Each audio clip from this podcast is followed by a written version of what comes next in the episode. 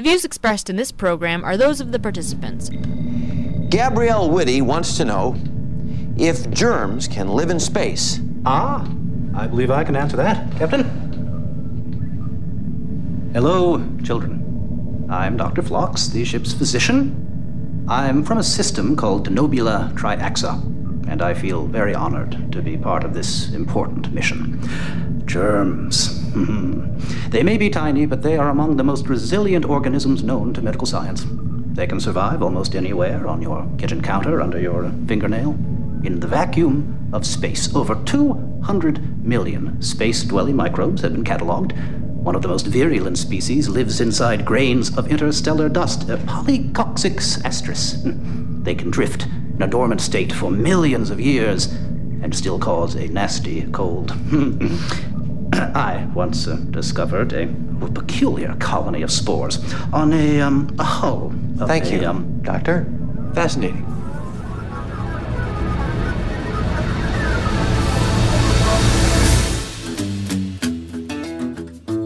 Welcome, everyone. It is Thursday, July 2nd, 2020.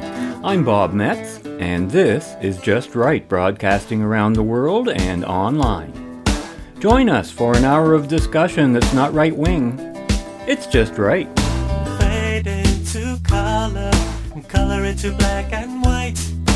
Under the bedclothes, everything will be alright. Well, with all those germs in space, I guess we'll have to be in a state of eternal vigilance and of eternal expectation that our next set of lockdowns are just around the corner. I wish I was joking. Already, our utterly disconnected from reality politicians are planning the next few years of our lives by supposedly preparing for the second and third and fourth waves of coronavirus, complete with lockdowns. It's clear that they've already declared themselves omnipotent rulers with the power to prevent us from living life normally, all at the mere declaration of their whims.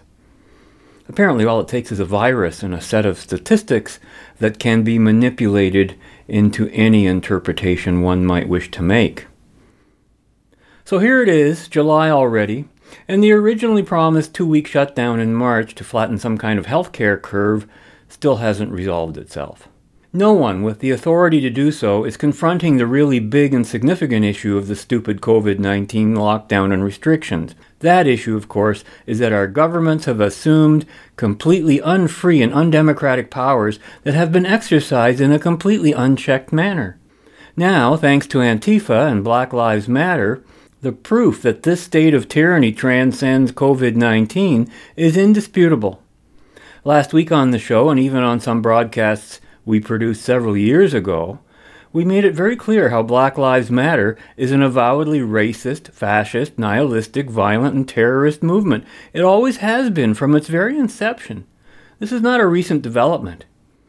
So here we are, still living under martial law where a lockdown could be ordered at any time and where arbitrary and irrational social distancing rules can be enforced against any law abiding individual, but when anyone on the left illegally congregates, threatens and uses violence, and openly declares war on individual rights and freedom, while the law either ignores the assault or participates in it. As you might have guessed, I've got a few things to get off my chest today.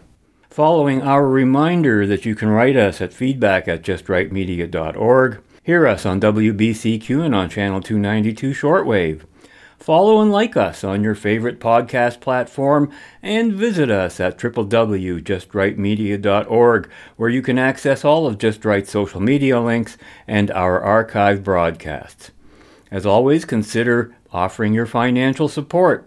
Everyone who donates $25 or more will receive a copy of our publication, Climate Essentials. Have you seen what's been going on in this country lately? The real story is not about all the crazies, but about the supposed people who are sane. in particular, our elected officials.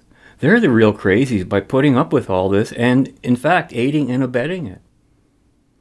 Despite the fact that Black Lives Matter is an avowedly racist, fascist, nihilistic, violent, and terrorist movement, as I keep saying, it still attracts followers who claim to be against these things. Now, I guess that shouldn't be surprising since the mainstream media keeps repeating that Black Lives Matter is opposed to racism. What I want to know is who's for racism? Well, Black Lives Matter, against whites no less, even though most of its supporters are white themselves. In fact, fueling the fires of racism is the very tactic that allows BLM to advocate anarchy and violence with minimal resistance. Destroying the capitalist system and instituting a Marxist form of state control is the openly declared goal of Black Lives Matter's leaders. Quote, I'm not here to peacefully protest. I'm here to disrupt until my demands are met. You cannot rebuild until we break it all down by any means necessary. A response to violence is not violence itself, end quote. And so proclaimed one of BLM's leaders in defense of their violent protests and riots. And what makes the whole spectacle so disturbing is that these open threats of violence and the inherent racism fueling the protests are not being adequately identified and condemned by the leadership of this and other countries. And worse, our politicians and elected officials are not only failing to protect their citizens from violence and the use of force, but they are fueling the flames of hatred and ignorance by never speaking the truth. In fact, they go out of their way to suppress the truth at every given opportunity. Too many good people have become paralyzed by the evil ideology that drives groups like Black Lives Matter. We called it the social phenomenon of original skin last week, the racist version of original sin. This doctrine holds that one can be proclaimed guilty of actions and events that occurred before one's birth based on the color of his or her skin. How much more racist can you really get, right? Yet this is what BLM's leaders keep demanding. It is pure, unadulterated, hardcore racism, aided and abetted by our own elected but non representative politicians, and the hatred and racism is all directed at whites, which is the representative color not of skin, but of Western culture. The only culture that ever accepted and included people of all races and creeds, because, you know, cultures and nations are ideas and values that are shared in common, not a collection of DNA and skin color shadings. That's animalistic thinking. The fear of not only being labeled racist, but of losing one's job for the expression of any opinion opposing BLM creates a psychological terror that protects Black Lives Matter from criticism and moral condemnation. But as we heard commentator Glenn Beck in lamenting the lack of voices speaking out against the chaos, Silence is consent.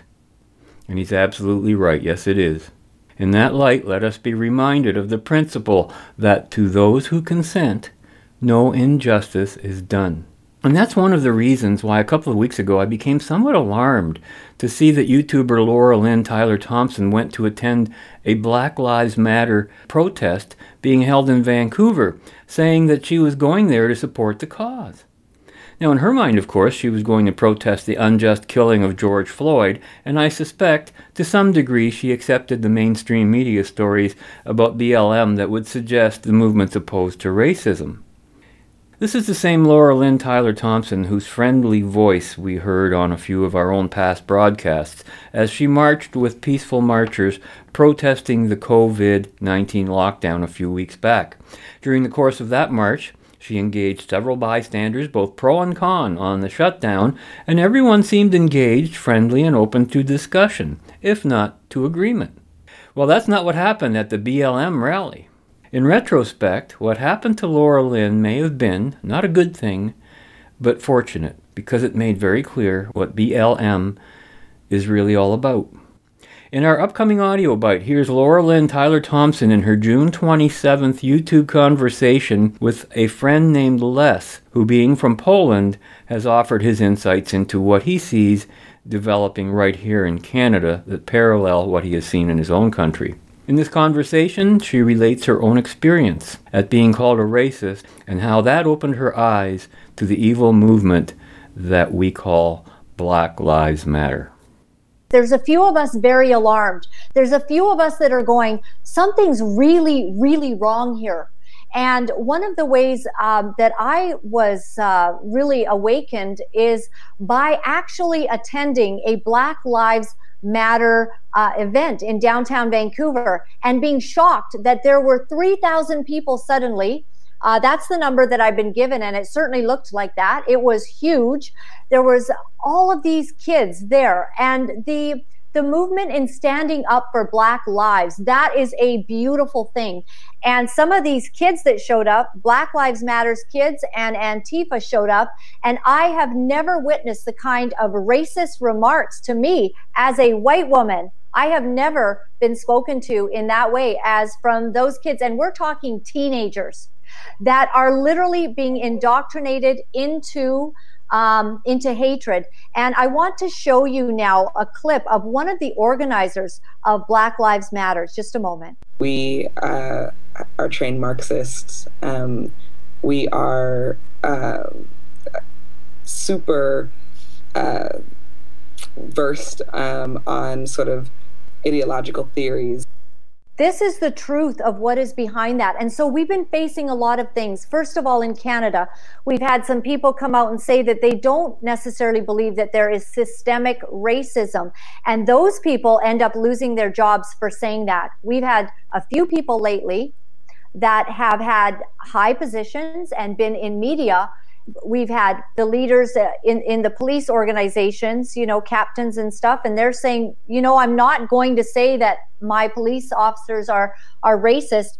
And we have people uh, that are saying, no, this is all about race, and we've got to, you know, shut down the uh, establishment so that we can bring a balance. And all of it is very, very, very difficult and very ugly. But for me personally, because I was born in Uganda you're from Poland. And so we're two white people, but uh, I can say that I love my um, friends, my people of color, um, African Americans, uh, Africans growing up in Africa. I really believed in my heart I was African. It's embarrassing. When I walk down um, an airport, you know, causeway and I see African people, I'm like waving or smiling, and they're looking at me like, why is that girl looking at me like what, you know, but it's because I just love them. I feel like they're my people.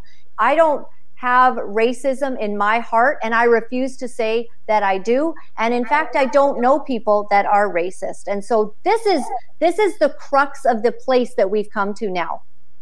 Well, first of all, we have to uh, accept the fact that Antifa has hijacked and infiltrated Black Lives Matter movement, and and the, the sole purpose of, of Antifa uh, through Black Lives Matter proxies to create an anarchy.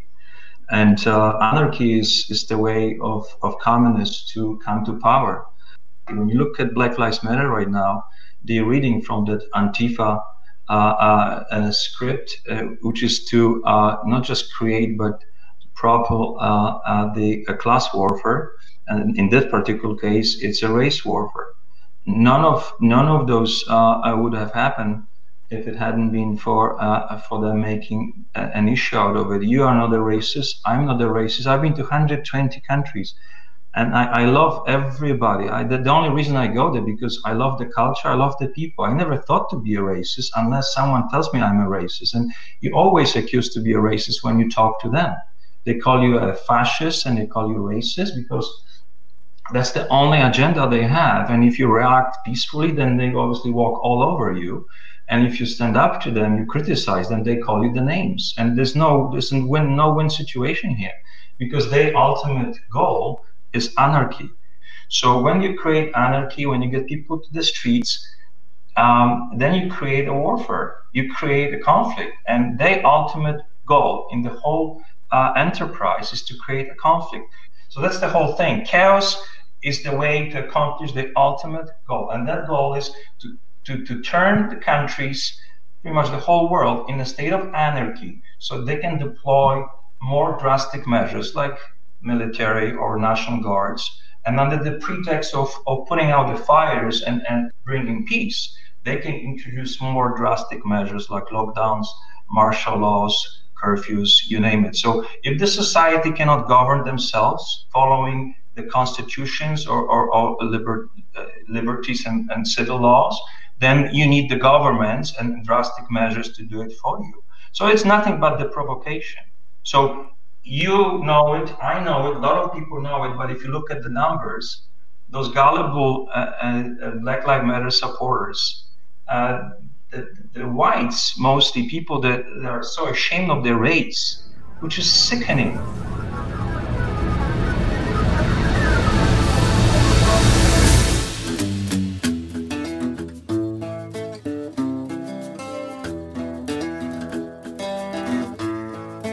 So they use whatever Marx uh, tried to do, which is create uh, a kind of a new society uh, promoting a, a, working class people. What we see among those young kids, the black kids that jump on us at the rallies and others, is they've been uh, injected or, or, contaminated with this hatred virus, like a typical uh, Marxist communist propaganda machine.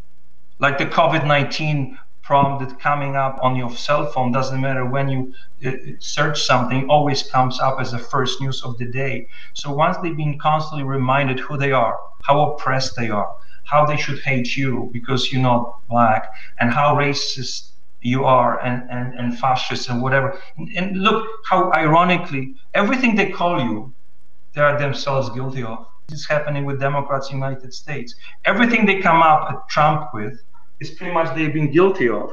This was the reason why I went to Trump's inauguration in 2017, January, because I believed that he can put an end to it. Unfortunately, those forces are so uh, uh, uh magnified now. Right now, I, I, just watched some news from the states. It's quite depressing. They're pumping up the numbers for COVID-19, create another wave right now. Not even waiting till September, October. They're doing it right now probably want to cancel some of his rallies in the future. And God forbid, next step will be to uh, suggest we should go for mail-in voting, which will be, be definitely the end of Republicans as we as we know it, because mail-in voting will be definitely a fraud.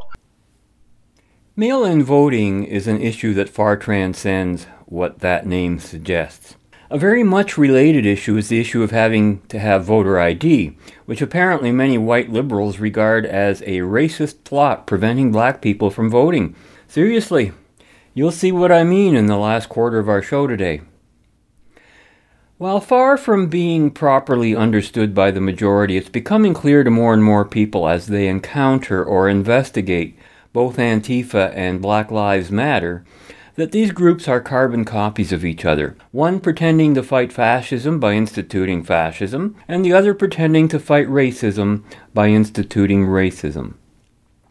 Both the tactics and the objectives are entirely consistent with the ideology of the left. BLM did not need to be infiltrated by Antifa, as Les suggested. Both groups have long been on the same page and are merely sharing the stage granted to them by our incompetent and ideological politicians and civic leaders who share this hatred of white people and the culture of freedom that they have created. When that BLM activist boasted that, quote, we are trained Marxists super versed on ideological theories, end quote, well, that was pretty much an admission of criminal conspiracy, if you ask me. They aren't trained in ideology. They can't even articulate any of their ultimate objectives and have yet to do so. Last week I recommended a half dozen books by Ayn Rand that would go a long way to help in our understanding of what's going on around us today. Because, as I've been trying to emphasize, these are not unprecedented times or conditions that we are experiencing. Every symptom of the moral pandemic we see around us, from virtue signaling to false accusations of racism, has been a pattern of human behavior since the beginning of recorded history. Trying to make sense out of the gibberish and incoherence coming out of movements like Antifa or BLM will get you nowhere, because nowhere is exactly where they are at. The place to look for answers is to those few people who have identified the problem objectively, taking into account a knowledge of the full context of history, philosophy, and the political forces that are constantly at play. This week I recommend a single book called God of the Machine, published in 1943 and written by Isabel Paterson, a compatriot of Ayn Rand whose wisdom, as found in The God of the Machine, gets to the heart of every era's great conflicts and philosophical debates. And on the topic of Marxism, Paterson was pretty blunt. Quote, Misuse of language is the means by which the Marxist cult of communism has done the most serious injury to intelligence. Marxist terminology reduces verbal expression to literal nonsense on the basis of fact and usage. The phrase dictatorship of the proletariat is like the roundness of a triangle, a contradiction in terms. It has no meaning. This is specifically the language of fools, for the deficiency which is indicated by the word fool is the incapacity to understand categories and the relation of things and qualities. Marx was a fool with a large vocabulary of long words.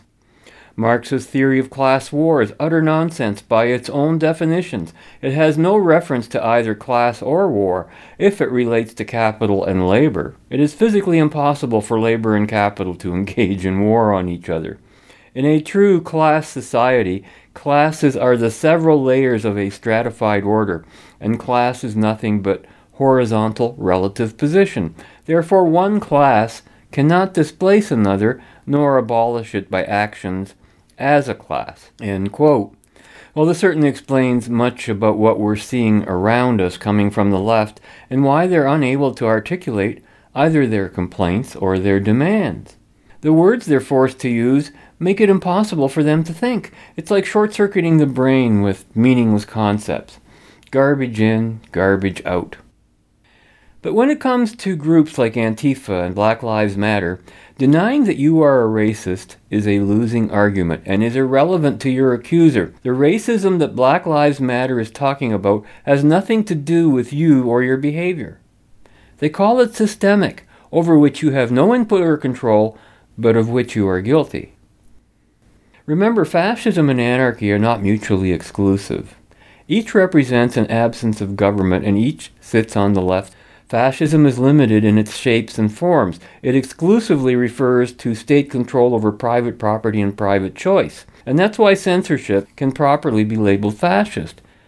But anarchy encompasses many states and forms.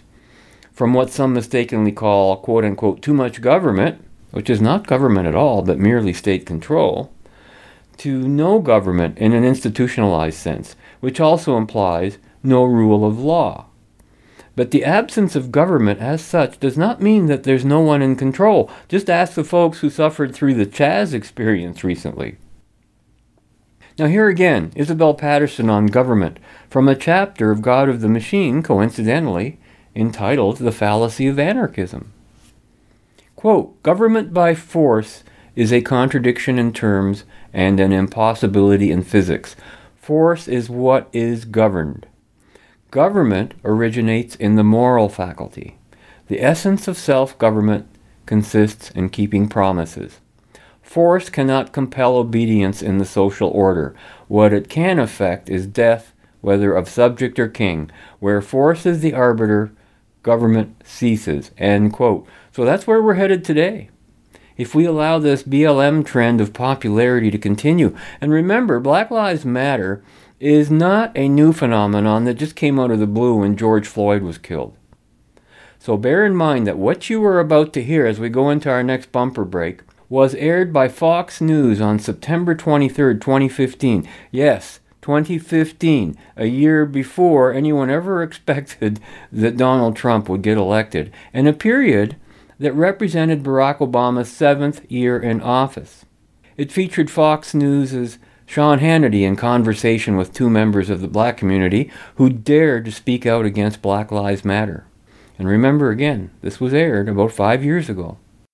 Following the tragic death of a nine year old girl during a drive by shooting in Ferguson, Missouri, a woman who grew up in St. Louis became so frustrated with the violence in the black community, she posted this critique to her Facebook page. It has now gone viral. Take a look.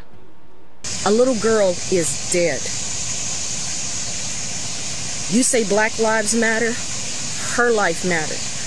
Police brutality, how about black brutality? There is real police brutality out there, I'll give you that. But night after night after night, on Channel 4, Channel 2, Channel 5, Channel 30, Channel 11, St. Louis Post Dispatch, murder, murder, murder, murder, murder, black on black murder. You think the police are out here for fun? You think they're out here, out here for games? They're not going to tuck you in. They're not going to give you a cookie and, and sing you a, a, a lullaby and tuck you in. Millions of views. That clip has gone viral, and its message is resonating all across America. Joining us now, the woman behind that video, Peggy Hubbard. Uh, Peggy, I want to I wanted to reach out when I heard that and give you a big hug and say thank you because we are seeing in every big city in America, we are seeing young people that have talent and ability that whose lives are being snuffed out. We don't know their names. We don't hear about their names. And it seems that we're a society that is obsessed with, you know, Trayvon Martin, that case, Michael Brown, that case, and Freddie Gray in that case. But nobody wants to talk about the thousands of lives that are being lost in black on black crime. Why do you think there's an unwillingness to deal with this? My take on it, Sean, is to acknowledge this is happening, they have to face their own reality. And they don't want to do that. On my way to the station for this interview, I just found out that a toddler was shot and killed in North St. Louis County, the same area that we just lost Jamyla Bolton. This is a nine-year-old girl who was studying in her house. Yes. Doing her homework. Yes. You know, yes. Um, Peggy, one day on this program, when all of the Trayvon Martin stuff was going on and the president weighed in on it, I actually scrolled the names on the bottom of the screen of people we've never heard of that were killed in Chicago. Dozens and right. dozens and dozens. Why do these groups focus on the the few instances, and there there are examples of of police that do the wrong thing, and when that happens, they should go to jail. But why not the many? Where's the protest for the for the young girls like this nine year old girl? You never see that. No, you, you you don't. That's the problem. You know, we want to glorify the criminals, the bad guys. We want to glorify them and give credence to their life. Yeah. I was glad what in the video. What contributions did they make? I was glad in the video. Now, you did use some very spirited language that we had to edit out for television. Uh, yes. No, but I'm, but you know what? It was effective. And if we, I believe that we're all created by the same God, and we're not dealing with a problem. And then when anyone brings it up, if you happen to be why, oh, you're racist for even talking about it. It's no, because I care about people's lives. What is the reaction that you're getting to this viral video now? I've been called uh, Uncle Tom, Aunt Jemima, uh, the white man's bed wench. Good grief. Uh, the, the white man's, pardon my French, but that's what I've been called. You know, and it's not a black issue. This is not a white issue. It's a human this issue. Is an, it's a human issue. It's an accountability issue. It's a responsibility issue. That's what it is. They yeah. they made this about race. This was never about race. This was about right and wrong. Well said. Uh, Peggy, stay right there. I want to bring in Milwaukee County Sheriff. Our friend David Clarke is back on the program. Uh, Sheriff, I, I, I think Peggy is extremely courageous. I know you're courageous in what you do. If we love these kids and we want to save these lives, don't we first have to identify that there's a problem that nobody seems to want to talk about? Without a doubt, Sean. First of all, Peggy, I'm proud of you. Uh, I got you back on this one. If things get too Thank out you, of hand sir. down there and too hot for you down in the St. Louis area, you give me a call. I'll get you some help down there. But uh, very effective messaging. Peggy admits the reality of this whole thing. I've been saying it uh, all along myself. It's the elephant in the room, Sean, as you know that the, especially the liberal mainstream media does not want to acknowledge because it doesn't fit their false narrative about what's going on in the American ghetto. 75% of the problems of the black community are self inflicted. Things like father absent homes, things like uh, drug and alcohol abuse, school failure, failure to stay in the workforce. The other tw- 25% are inflicted by the Democrat Party with their modern liberalism which is conduct without borders. Okay, they reward underachievement, they make excuses for criminal behavior like black on black crime, and they uh, blame everybody else for the problems that go on within our community. It's a message that our community needs to hear more of. The overwhelming majority of people that live in the American ghetto are good, law abiding people, but their voice is silenced, and we have to hear from the blowhards, and they're only, they're one trick pony. All they can say is racism.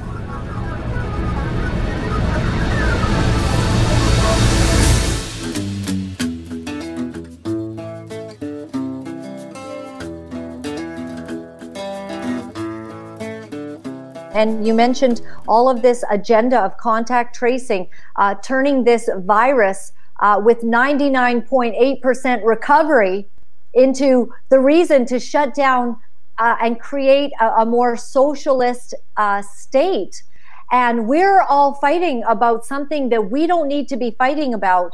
And, and yet, you know, we are seeing that hatred that you're talking about. I have never been spoken to in such a disrespectful manner and and so with such a vile and venom. And i am telling you you know what scared me this last weekend? Not physically but i i sensed that people can be in physical danger. It was the pure hatred coming from the antifa and blm mob. The vile hatred the very thing that they are trying to say that they're not for. I have never seen that come from the eyes of a teenager towards me in my entire life. Mm-hmm. And now that's happening. Truly, I believe that Jesus is the answer. He is the way, the truth, and the life, and He is the answer for our nation. It's very true. The hearts of man are sick. The, the hearts of, of men in Canada, in North America, are sick, and we cannot fall for it. Rather, we preach love. What I did this last weekend, um, this one young black kid was just very angry at me and this these other white kids were angry and they were just they wanted a fight. They were provoking and they wanted a fight.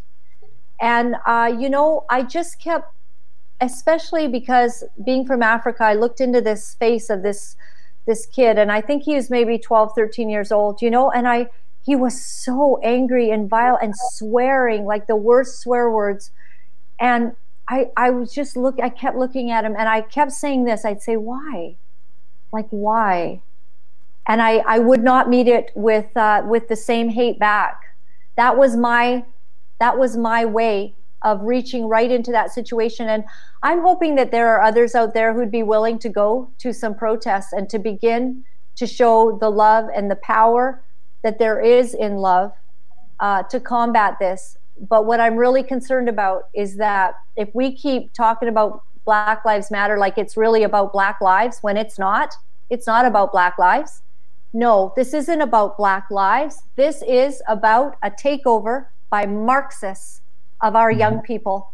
I'm done with it. I'm not going to be silent on this. And um, I will tell you something that it takes a lot of courage to to do this. I have really had to face that. Uh, that maybe I don't have the most popular uh, perspective right now because nobody wants to say what I'm saying. And it takes a lot of courage for me to do that. But I'm doing it because I've spent the last two and a half years saying what I think needs to be said, in spite of the fact of it being popular or not. I have said what needs and I felt what needed to be said, and I have stood for what needed to be stood for. Because of that, um, I don't have uh, regular work, and I cannot. I either have to be quiet, and I can go and work at an established place. I can work in media if I'll be silent on all of these things that are important, but I won't be silent. So this is what I do. I come here and I present my heart and my soul and I thank you from the bottom of my heart because I can see by these comments here today that you loved what Les had to say. And, and what he had to say is pivotal for us to understand because of his background. We are going into a place where we are embracing communism, socialism, Marxism by embracing the BLM movement, which at its core is inciting racism now. You're listening to Just Right, broadcasting around the world and online. You know, I really like Laura Lynn Tyler Thompson, and I wish there were more people like her. She's the real thing, and her personal sincerity, courage, and honesty are, for me, rather indisputable. I first met Laura Lynn as a PPC candidate at the PPC convention held in Gatineau, Quebec last summer. And I expected not to like her. Certainly not on a personal level, not talking about that because she's totally likable in that way, but politically. You know, as someone who myself does not believe in deities, it seemed to me that this activist Christian who was advocating abortion restrictions within a party that did not do so in its platform, you know, wasn't going to have a lot in common with someone like me. Boy, was I wrong.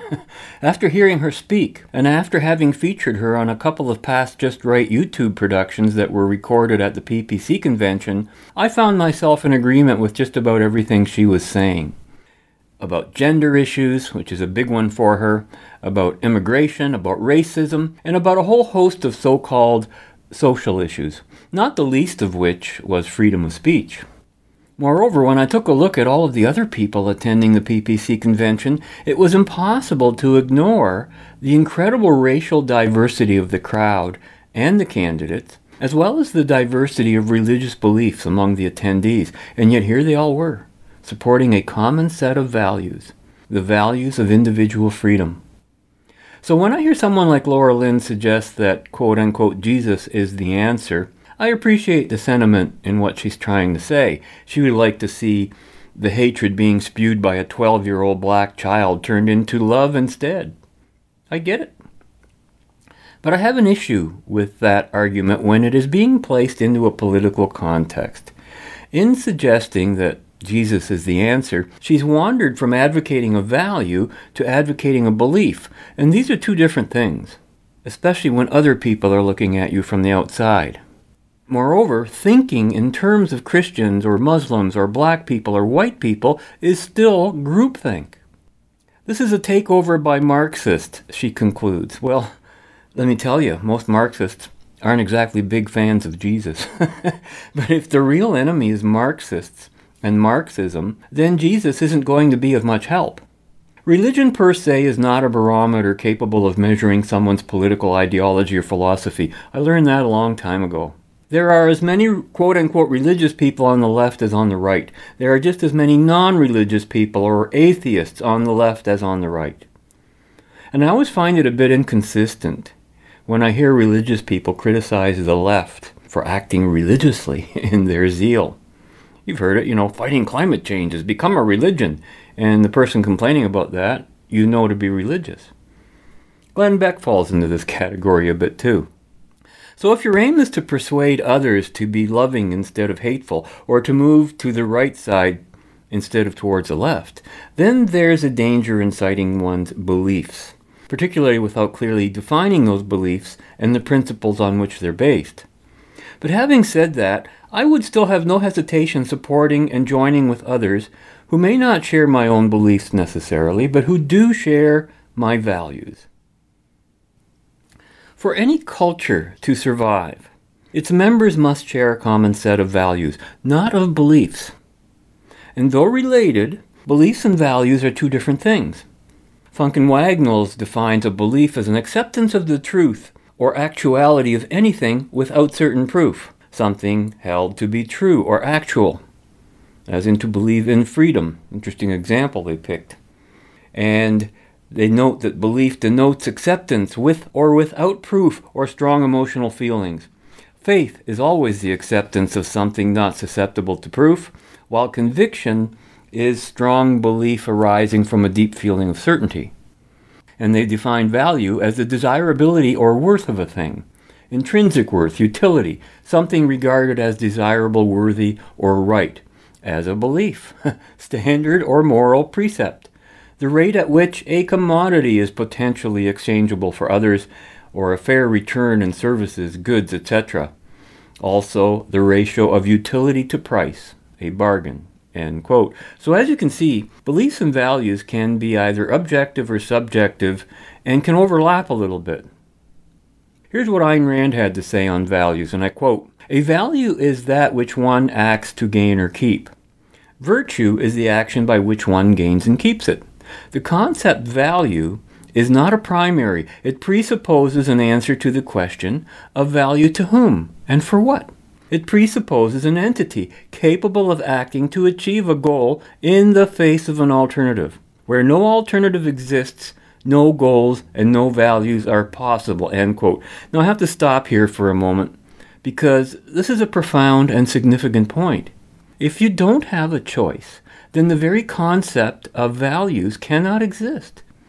It'd be meaningless. Values are about choosing between alternatives, and they determine which of the alternatives will be chosen.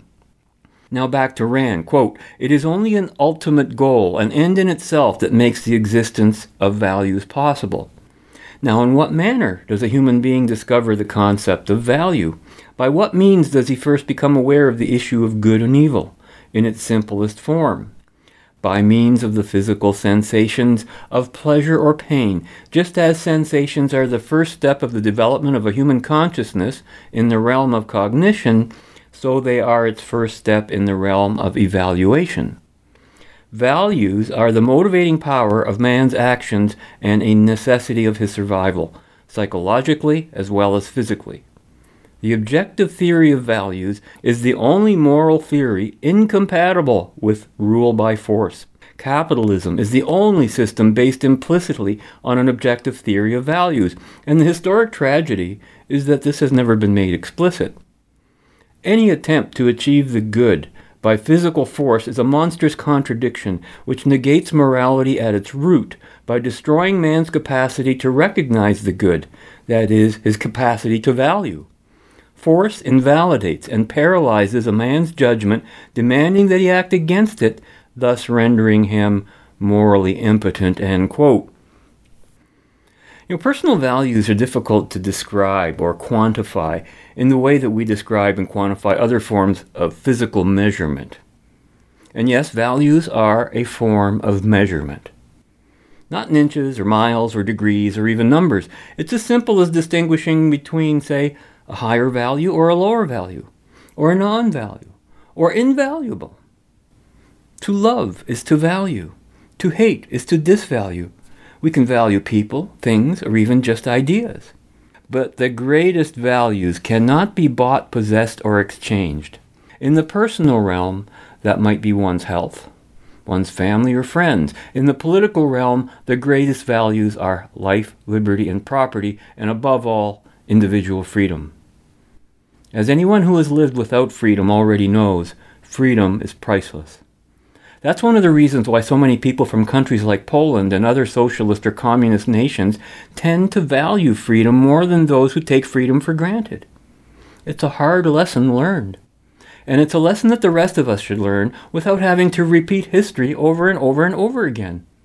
And here's part of that lesson. If you find others who share your values but perhaps not your beliefs, don't let that become a point of division and conflict between you. It isn't worth it. They're on your side. Now, coming up next, on this side of the bumper, an absolutely brilliant and concise analysis of the cult of victimhood, as described by YouTuber Matt Christiansen on June 27th. Every word of what he had to say applies to Black Lives Matter and goes a long way towards our better understanding of what we're up against. And on the return side of the bumper, Ami Horowitz of Fox News polled a group of white liberals in Berkeley, California about their views regarding voter ID, and then followed up with a similar poll of black residents living in East Harlem. What an eye opener that was! And here again, bear in mind that that particular Fox broadcast was aired on November 3, 2016, only five days or so before the unexpected election of Donald Trump. But first, here's Matt Christiansen. Our country has a strange relationship with victimhood right now. On the one hand, we're told that our entire system inherently victimizes certain people to the benefit of others, and that we have to fix that entire system to have any claim of justice.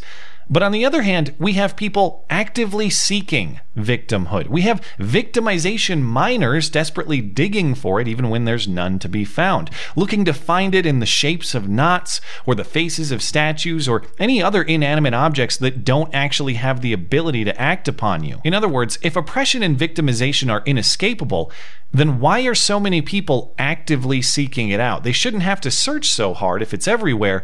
And they shouldn't want to if it's so damaging. We're told this victimization is like the plague, but instead people treat it like my precious, like the one ring to rule them all. If oppression is so evil, then why is it so coveted? And the answer is because it holds a lot of power. If a great injustice has been done against you, then a great injustice in response becomes, well, justified. And in a context where you don't even have to show specific injustice done against you personally, you can just claim inherent generic mistreatment by the system itself. What that means is this claim of victimhood is a get out of personal responsibility free card. If you're just the product of a system and not an individual with agency, well, then you have no personal responsibility. Everything you do is what the system made you do. Therefore, you can exert your will over others with impunity. Through this pathway, this victimhood leads to unchecked power. If certain people are inherent and automatic oppressors,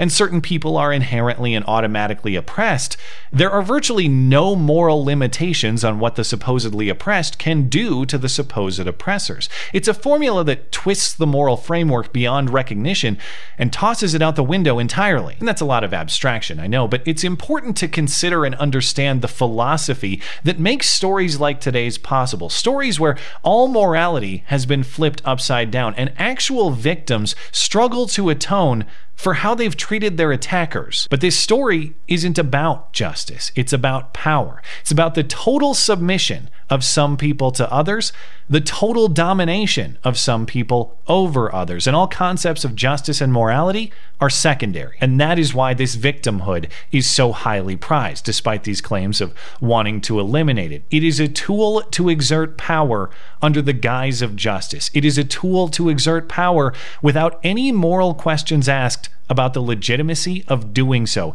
It is a tool to flip morality itself and abuse others without consequence. And thus, it is a tool to be highly scrutinized when used in these public theatrical ways. A genuine victim seeking justice usually asks simply to stand on his own two feet again. A fraudulent victim seeking power usually shrieks demands that you will bend the knee. And we'd all be wiser to learn to spot the difference.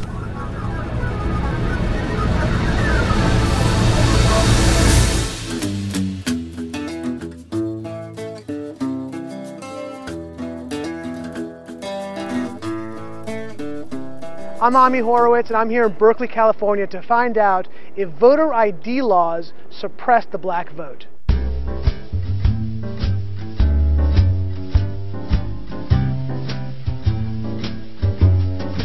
you have an opinion on voter ID laws? Uh, yeah, they're usually pretty racist and they're, they're bad. I think voter ID laws are a way to perpetuate racism. Would you say they're? Would you go as far as say they're, they're, those laws are racist? For sure. Do you think it suppresses the uh, African American vote? Definitely. Tell, tell us how. Uh, because they're less likely to have state IDs. Minority voters are less likely to have the kinds of IDs that have been um, described or required. These type of people don't live in areas with easy access to DMVs or other places where they can get identification. You can always get IDs um, you do over the internet. Does that also would, uh, make it difficult for, for black people in particular? Yeah, you have to have access to the internet. You have to be able to pay an internet service provider for certain fees. Do you think that's harder for black people to go online?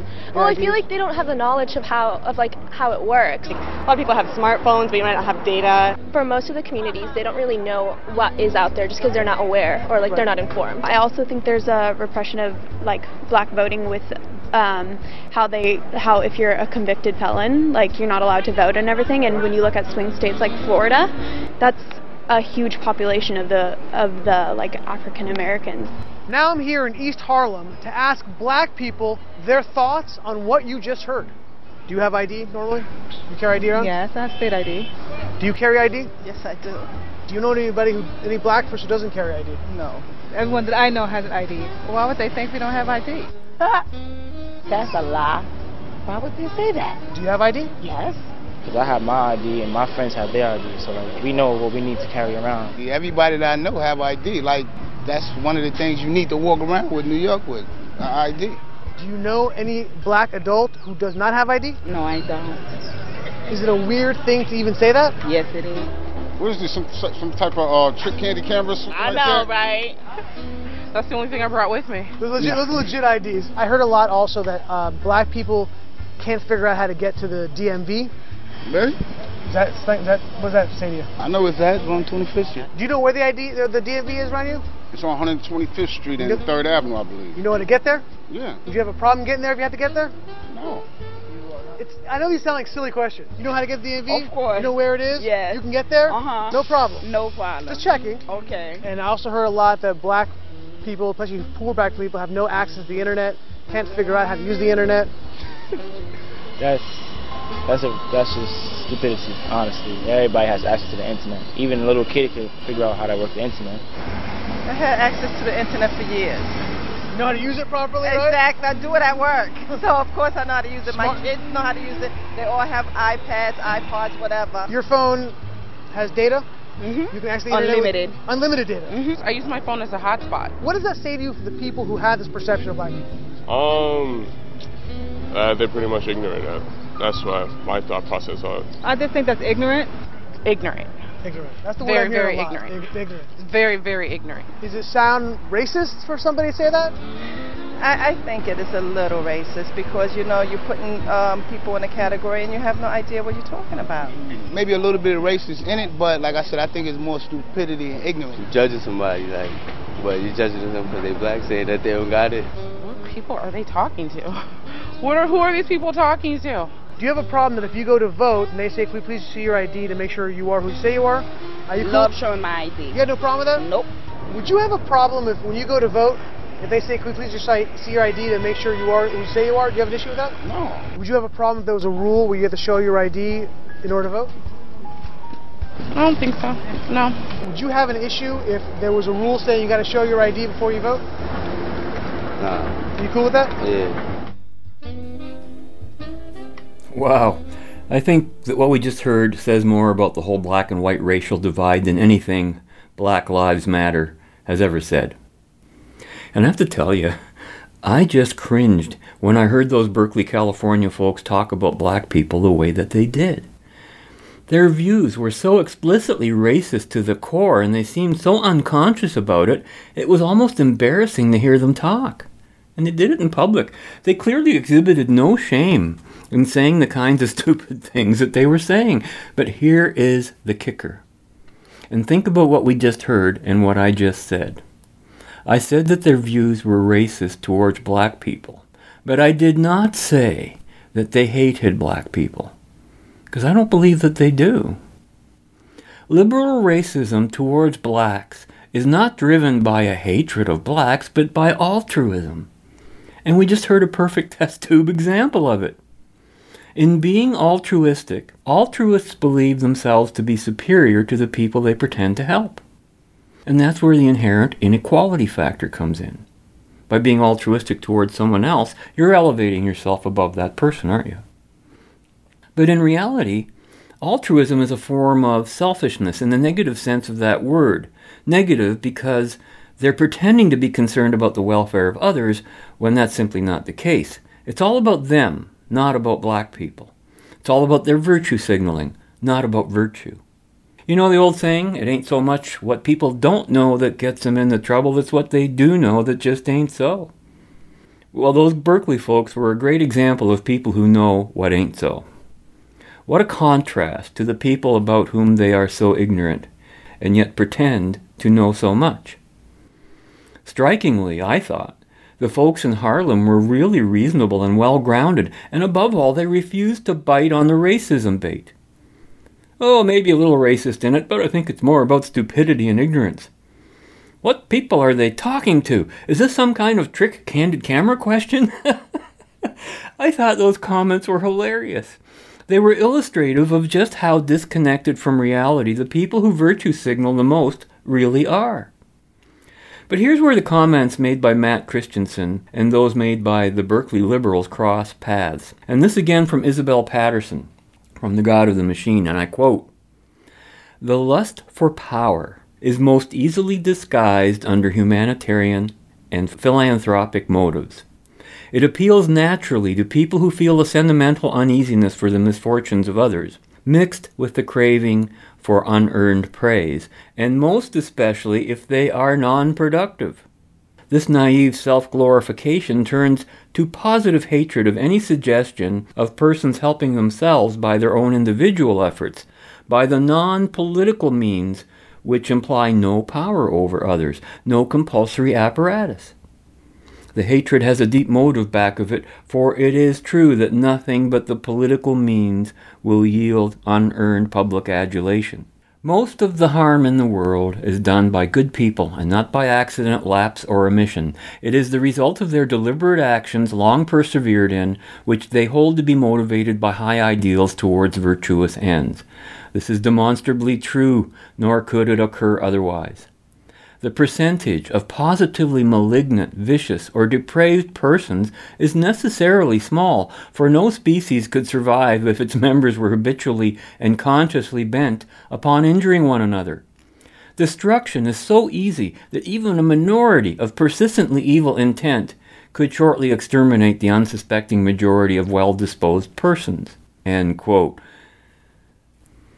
Many people are both astonished and concerned by the huge number of people attending the BLM protests. How did they possibly organize this giant global collective unity since we're seeing these BLM protests not only in the United States, but in Canada and Britain and other countries around the world? Well, we already know that a handful of self declared Marxists and outright advocates of violence are organizing the movement, but the people attending are there for as many reasons as there are people. But here again, Isabel Paterson notes that, quote, it is neither joint action nor thinking alike in conscious, reasonable terms which induces collective unity. It is not thinking at all at the given moment or occasion, end quote. Boy, when it comes to BLM, that's an understatement, isn't it? But the reason that collective unity is best achieved under ignorance and not thinking at all is because as soon as people think, they begin to realize that they don't have that much in common after all. Quote, the exercise of intellect and abstract reasoning will lead intelligent men to like conclusions through logical sequences and at the same time develop their individuality, because thinking is an individual function. Therefore, the collectivist, to attain his objective, the collective society or state, seeks the one type of organization, the political agency, which is directly prohibitory and must stop men thinking. This is the evil interpretation of the dream of power, its perversion into the lust for power of other men instead of a mastery of nature. End quote. So there's the great irony, isn't it? For individualists, being free to think is the unifying social and political agent. And here's something I haven't addressed for a while. The notion that individualism and individual rights are some kind of license to do what you please, and it's every man for himself without any regard for the social group or collective, well, nothing could be further from the truth. Individualism and individual rights are social concepts. The alternative to individualism is collectivism, and the alternative to individual rights is group rights. These terms define the basic political constituent of a society or nation. In a collectivist society, identity politics and group rights determine the political constituent, and that's why racism flourishes under collectivism. In a society of individualism and individual rights, it is the individual that comprises the basic political constituent. And as we've learned, the existence of this alternative is what makes the acquiring of values a necessity to our survival and well being. If we didn't have a choice and the free will to exercise it, values would be irrelevant, wouldn't they? So here are our choices. There are only two, by the way, when it comes to politics left or right. Collectivism is on the left, individualism is on the right. And the critical difference between left and right is that collectivists begin with some never definable collectivist ideology and then use force to shape human beings and human nature into their mold that fits their ideology. Those on the right, individualists, begin with an understanding of human nature and of nature itself, and then build a system of governance that acknowledges human nature. And in acknowledging human nature, one always arrives at the conclusion that freedom is the foundation of human nature. Now, I can't really predict exactly when we'll be reaching the critical mass of uncritical masses. But I can predict that we will continue to offer our antidote when we return again next week as we continue our journey in the right direction. And you are invited to join us. And until then, be right, stay right, do right, act right, think right, and be right back here. We'll see you then. Color, and color into black and white. Under the bedclothes, everything will be alright. You know, they don't make us sit in the back of the bus anymore because they found out most of the accidents happen in the front.